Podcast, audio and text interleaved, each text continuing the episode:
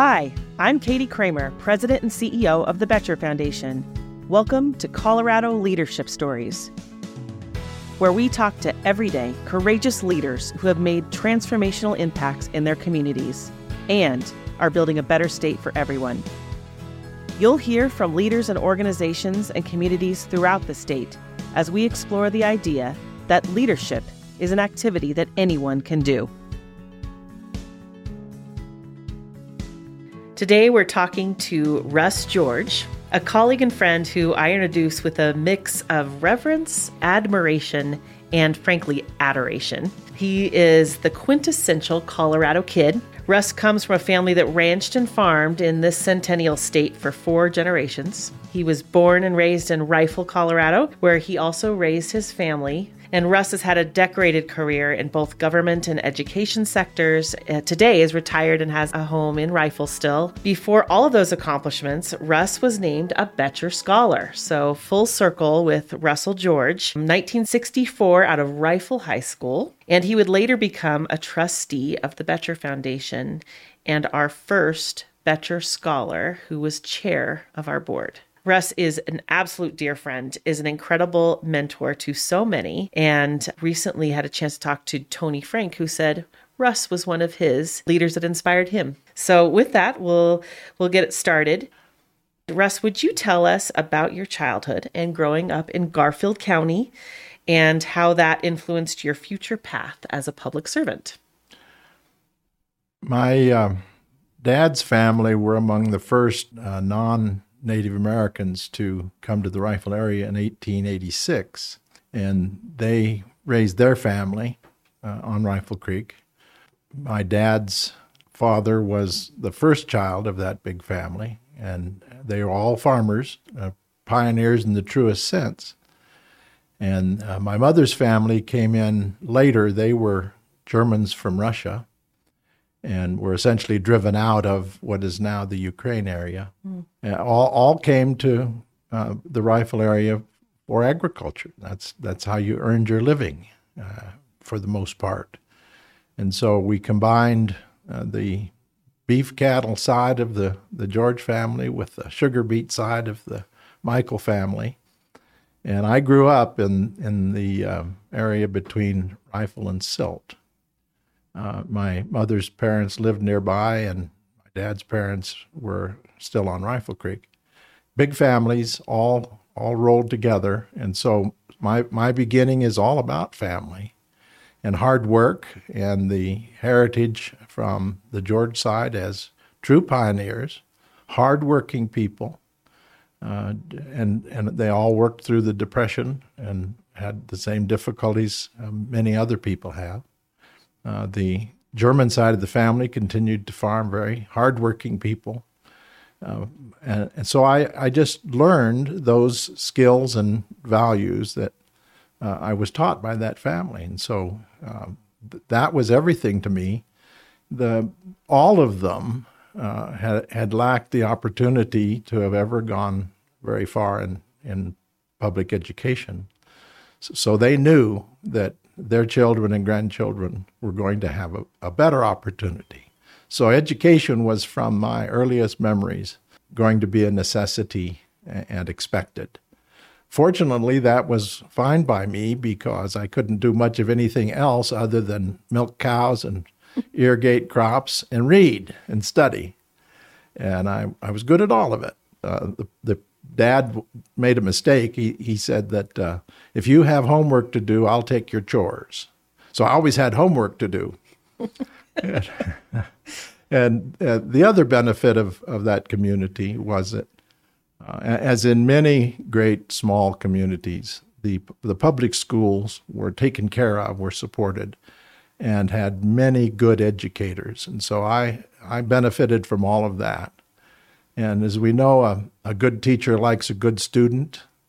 And, and I was a good student. I intended to be because I could do it and I wanted to do it and I knew I should. And so I, the teachers would step forward and, and lead me into success, I should say. Hmm. Well, You won a Boettcher Scholarship from Rifle High School and then attended CSU up in Fort Collins in the 1960s and then enrolled at Harvard for law school. I'm curious about your experience of going to school in the 60s during that time, as well as the transitioning from kid from Rifle to CSU and then on to Harvard for law school. Talk about that. So, uh, also being in a rural school system and, and a part of a, a farm family, I was exposed early to 4 H and Future Farmers of America. And that's where I think the leadership interest really started. Uh, I was very active in, in both, and particularly in high school with Future Farmers of America. They had leadership program and, and speaking, uh, public speaking programs. And I, I learned that I liked that and, and maybe had a skill at public speaking and, and uh, being able to communicate in, in other ways. And of course, all was based upon the agricultural background and, and uh, opportunities. So, of course, uh, CSU was very important in, in our family and, and our part of the state. And I had been so focused on studying everything in high school, but particularly the agricultural aspects, that it was very natural for me to choose CSU. And, and I, I was afraid, I was scared, anybody would be.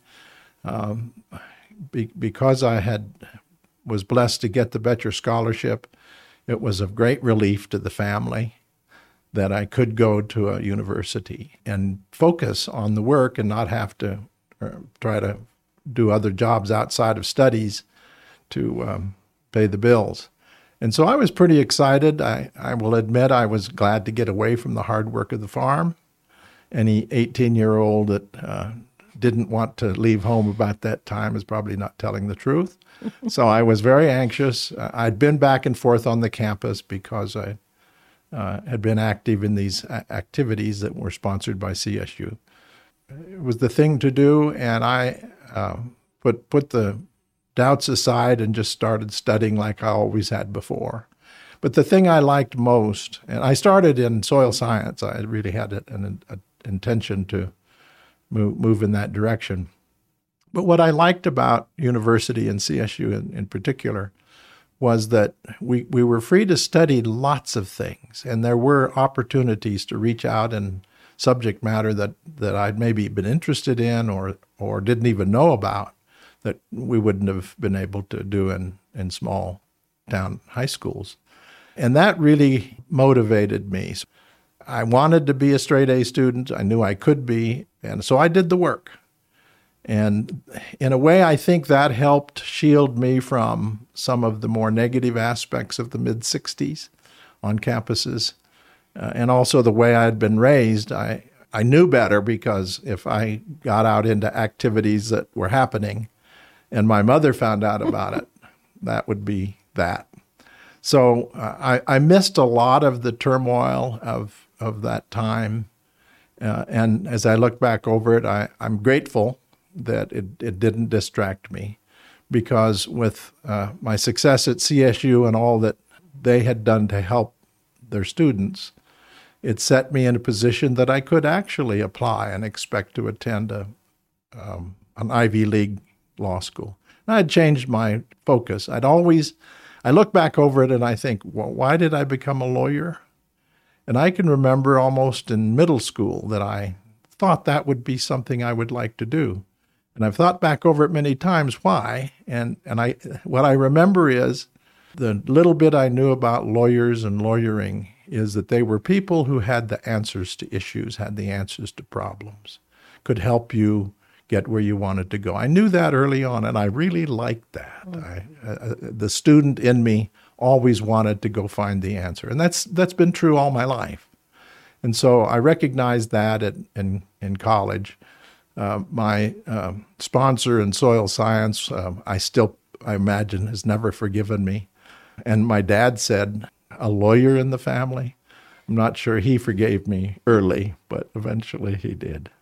So I knew I, I by the probably mid CSU years that that's what I was going to do, and so I I continued to study every other thing because I, I knew uh, lawyers were expected to be involved in all kinds of issues. And, and all along the way, um, the family had been participating in local government. Um, my dad's father had uh, run for county commissioner.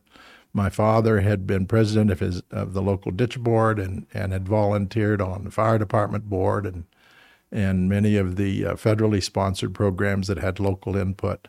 And so it was common enough um, for me to understand the importance of public service. And there was always discussion about politics and, and government around those families. Uh, in a positive way, of course. Um, some were Republicans, some were Democrats, so it may not have been uh, easy conversation. But that's how I was nurtured, and I liked it. I was interested in it. So when I had the opportunity to go to Harvard Law School, I was I felt blessed, and I was very grateful for that, and uh, so I did. And then you came back to Rifle. You probably could have worked anywhere, and you came back to Rifle and you practiced law, right, for about twenty years. Well, I, I have to be honest about how it is that I I didn't go elsewhere than to Rifle. Hmm because in my what little free time I had while in Harvard, I met the most interesting lady. And uh, I married her later, and she wanted to live in Rifle. Mm-hmm. So that's how we ended up in Rifle. And there was a, a law office there, had always been the family's uh, lawyer. Uh, a young man had um, uh, re- taken over the practice from the older lawyer who'd, who'd been the only lawyer the Georges knew. And he said, The work is good here, and I, I welcome you. If you want to hang up your shingle, I'll give you an office and let's go to work. And, and so that's how I ended up practicing law and rifle. He was interested in, in issues other than natural resources, and I, I was a natural for natural resources, particularly water law. And uh, so that's how we divided our work. And, and we spent 25 years together as partners. It's a wonderful relationship. Wow. And then you navigated to the second chapter of your professional career. You've had a lot of chapters, Russ. well, what you're going to talk about. Well, my my wife says the the whole point of that is that I could never hold down a job very long. Oh yeah, right. No, other people recognized your brilliance. I know that, but I um I want to hear about why public service? What was it um, that you, you talked about that, that that was part of your growing up? You like to talk about issues and such. Did you always see yourself running for public office one day? No, actually, that came almost uh, as a, a side story. No, it, it, goes back to this idea that lawyers are people who can get the answers and solve problems. And as a, a lawyer, um, it, it's natural when you work with statutes to try to imagine uh, why is that statute written that way, and isn't there a better way? And that that was that seed was was growing without me thinking really that I could do something about it. But I also knew how the, the, the local politics worked. If you wanted to participate and do your citizens' duty in local government, then you should be a member of a party and you should participate and, and volunteer and donate your time and, and uh, skills. And so I'd begun to get acquainted with all of the candidates of local offices, including legislature. Mm-hmm. And uh, at some point, uh, I, I, was invited by several of the sitting legislators to sit on their advisory committees, or they'd call and ask questions. And so I, I was just slowly drawn into it. And by the time I think it was I was in my mid 40s, uh, the boys, the four boys, were all in school and going and blowing, and we were we were busy. And an opportunity came for me to run for state House of Representatives, and it just I, I think these things are are foreordained. I certainly hadn't gone out seeking it. I wasn't. I knew I wasn't ready. I was still trying to be a dad and earn, earn a living. Uh, but it happened, uh, and that's when when that chapter began. And and so how I I viewed that was well, this is an opportunity for me to be a better lawyer, and to help make better laws. And that's how I did. That's that's what I chose to do and, and where to focus. The politics was never really very interesting to me. Because the families were known in the community, I benefited from that. So I campaigning was pretty straightforward and pretty easy. Uh, and I was already known, and and so that that's how I was able to focus um, in the capital in Denver and try to do the work that I wanted to accomplish. And then not only did you do that, but then you become the Speaker of the House of Representatives for the state of Colorado. Well, I can tell you how that happens. It's a, it's a gift from above, of course, and I, I feel very blessed about that. But mechanically, how it happened was that I was I worked very hard in, in committee work where the bills are crafted. And I it didn't matter who was carrying the bill, whether it was Republican or Democrat. I thought, if this becomes law, then I'd better help make it as good as it can be. And so I did, and I was helping people. Uh, there, there weren't a lot of lawyers. There were several in, in the legislature, so we were all doing the same thing, trying to make make the law better. But everyone remembered that that I I would help them do their job better, and and that all all came together in in uh, 1998 when term limits had taken the longtime speaker away so that the position opened up. And I was elected by everybody in the state house. That's awesome. So awesome.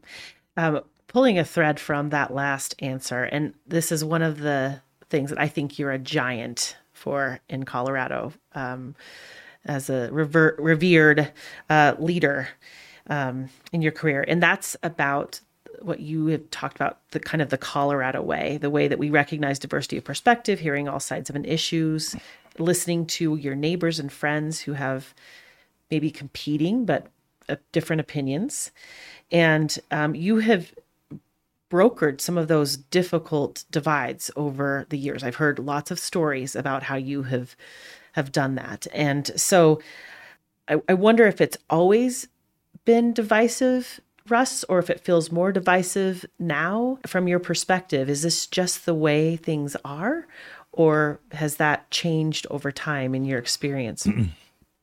I think a lot about that, and, and I read a, a lot, talk to people everywhere. Everyone's trying to figure out what's happened. And at one point, a few years ago, when my dad was still alive, he was in his mid 90s, and I was uh, discussing some of the difficulties that we were facing and the, the changes that you're alluding to. And he said, uh, It'll be all right. He said, It's always been this way. There's always been trouble. There's always been differences. But he said, people, people know, they they intrinsically know that they have to get along and they have to solve the problems in the end. They can be divisive up to a point with the right leadership that, that's respectful knowledgeable, and really goal oriented. Compromise and, and finding solutions is as possible today as any time in the past. The, it looks different today because, in my mind, of the uh, first time in history change that we have with instant communication and no accountability behind it uh, social media, internet, and, and the way the system is worldwide and instantaneous has forced us as human population into a place we've never been. You can't read history, you can't think it through based upon how it was solved in the past. It's all brand new and it's here to stay. And I think a lot of what seems to us now to be worse than maybe in times in the past or less hopeful than in the past is under that shadow. And until we get that sorted, it's not going to look good. But you don't have to step out of this building very far to find many, many good people doing the right thing together, solving problems, respecting each other, studying, learning, doing the right thing, uh, every every government agency that I've been involved with is full of people trying to find the best way to spend the public's money for the greater common public good. It's still happening.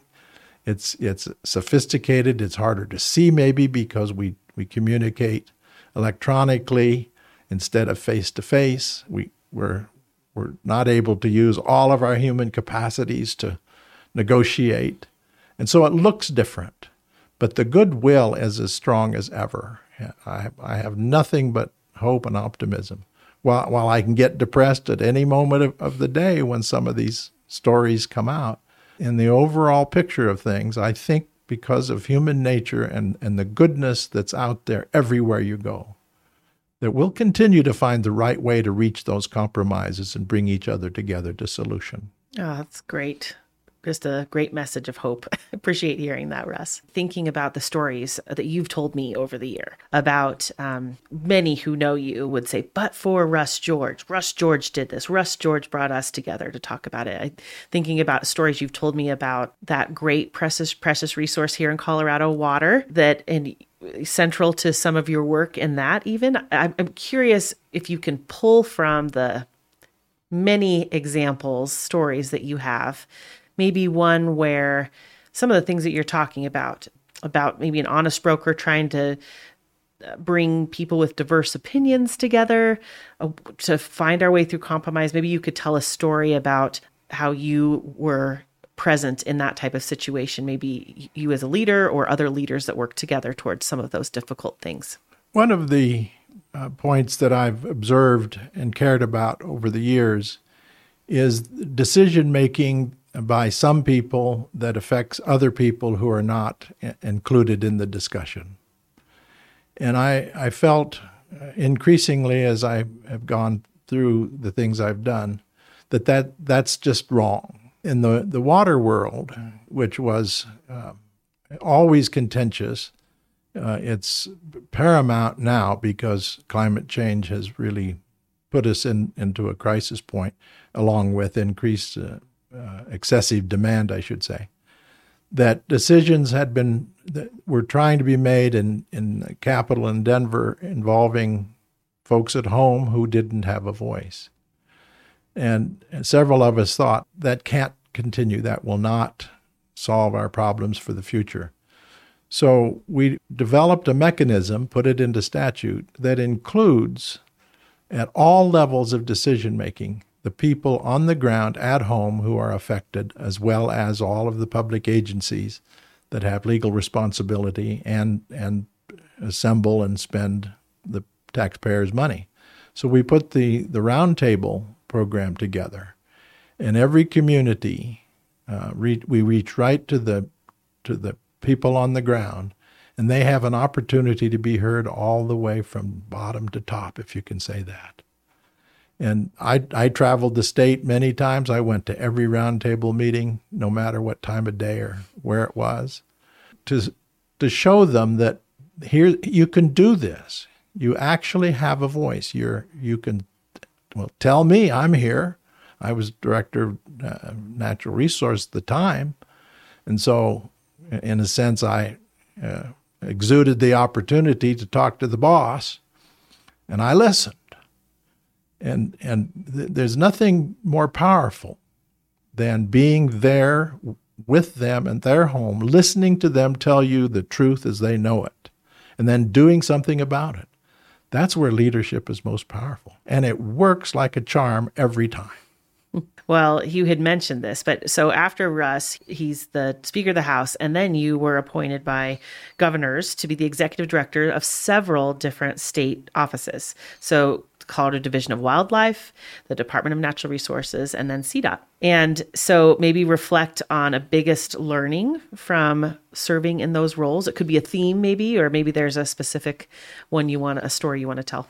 Well, with the, the, the two governors who uh, talked me into those positions, uh, starting with uh, Governor Owens and the Division of Wildlife, when he brought me in and asked me to do this, I um, I think I may have even scoffed a little bit. And I, I said to him, I know nothing about the, the wildlife profession, the skills, the science. I, I'm not qualified to do this. And he looked at me and he said, We have a, a collection of the very best wildlife officers, professionals, and scientists anywhere in the world. But I would like them to have you as their leader. Mm a recognition to, to me that I could work with the professionals by listening to them, letting them participate in the decisions that were of a knowledge base that I wouldn't know without them. But then I could make the connection with, all right, how who who do we need to include in this conversation? And then what goals can we achieve?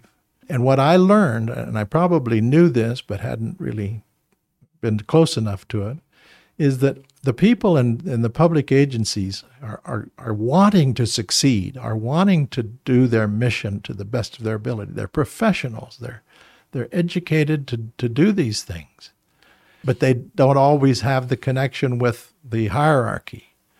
But it, I learned that I, I could make that connection and I, hmm. I could both up and down improve the communication. And it's worked and continues to work. Absolutely. It does. Okay, so let's talk about then another chapter in your career and um, higher ed.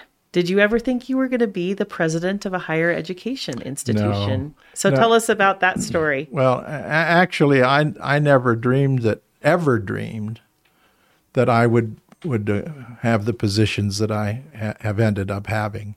So that that's a very humbling observation, and, and it is true. I, I didn't have a grand plan. There was no such thing. I, I was trying to do the best I could at, at what was possible in front of me. And I, and that's what I would do. Whatever position I was in, I would go to work. I would I'd just do the best I could, and and then I, th- there is such a thing as being blessed and having good luck, and a lot of this comes together um, without me being able to control it or having sought after it. But what I did know from the beginning, because and I've mentioned this, the education was key in in the families as I was growing up, and and it became key to me. The knowledge was important to me, and to do anything more. And I, I was an ambitious fellow. I I wanted to do things. I didn't know what, but I took each opportunity and did the best I could.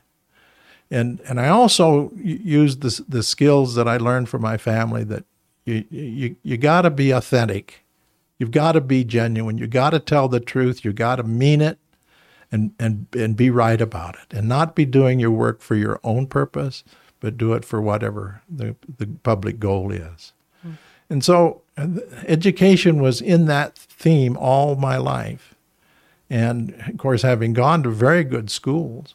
Uh, and, and, and knowing something about how effective uh, good teaching can be, uh, I, I was anxious for the opportunity to be a good administrator to help all of that happen.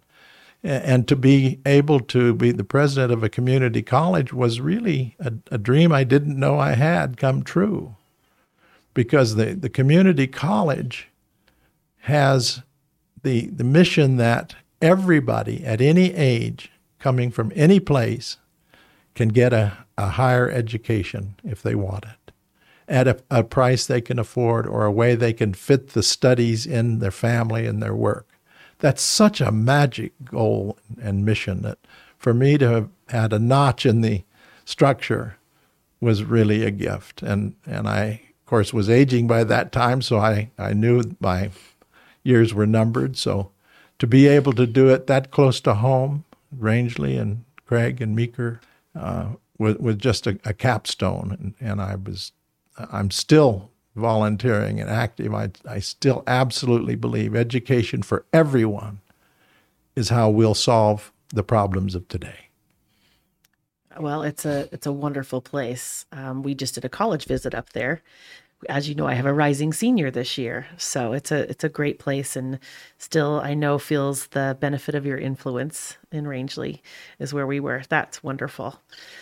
Um, Russ, I know this um, this question. You and I've talked about this over the years of sometimes the weight of leadership and compulsion. You've talked about it a lot in this interview about seeing opportunity, about putting in the work, about wanting to serve, wanting to make things better, solve problems. And I think one of the hardest things is how you continue to refill your own well.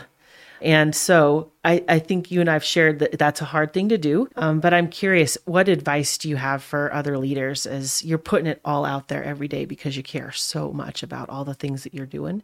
How do you make sure that you're okay? Like, how have you navigated that in this incredible career, all these different roles? How did you sustain yourself?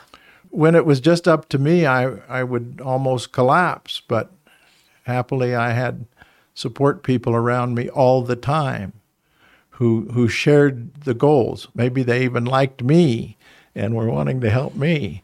But we had commonness. And of course, my wife of 50 years, uh, she she was the, the key to my success, if if we can say that. Mm-hmm. And she she helped raise these boys who are all just wonderful adults. They're having their own families. They've they've learned a lot. They've taught us a lot. And and so during the dark times, which I, I've had, still have, but everybody does. Mm-hmm. And there, there's lots of loving support all around all the time for all of us. It took me a while to, to, to learn how to let that happen, but it, it did. And, and I'll say to leaders that are wondering what, whether it's worth it, let me tell you, when you do it for the right reasons and work as hard as you can, when you get to the finish line, it will be your blessing. Hmm. Wow. Russ, um, tell us about who some of the biggest leadership influence in either influencers or influences have been in your life. I, I think a lot about that, and and uh, in, in imagining this conversation, I, I really wanted to, to sort it in my mind.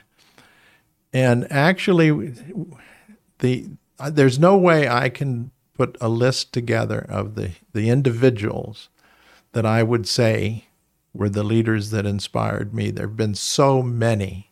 And this has been part of the excitement of my entire working life and maybe my personal life that there are good leaders out there at every level of activity, every level of business or, or government who really have the same kinds of goals, that they really do want to lead all of us to a better place for themselves and for, for others. And I've I've drawn that energy right along. And I, I say as I say, I, I can't I couldn't get to the bottom of a list to do that.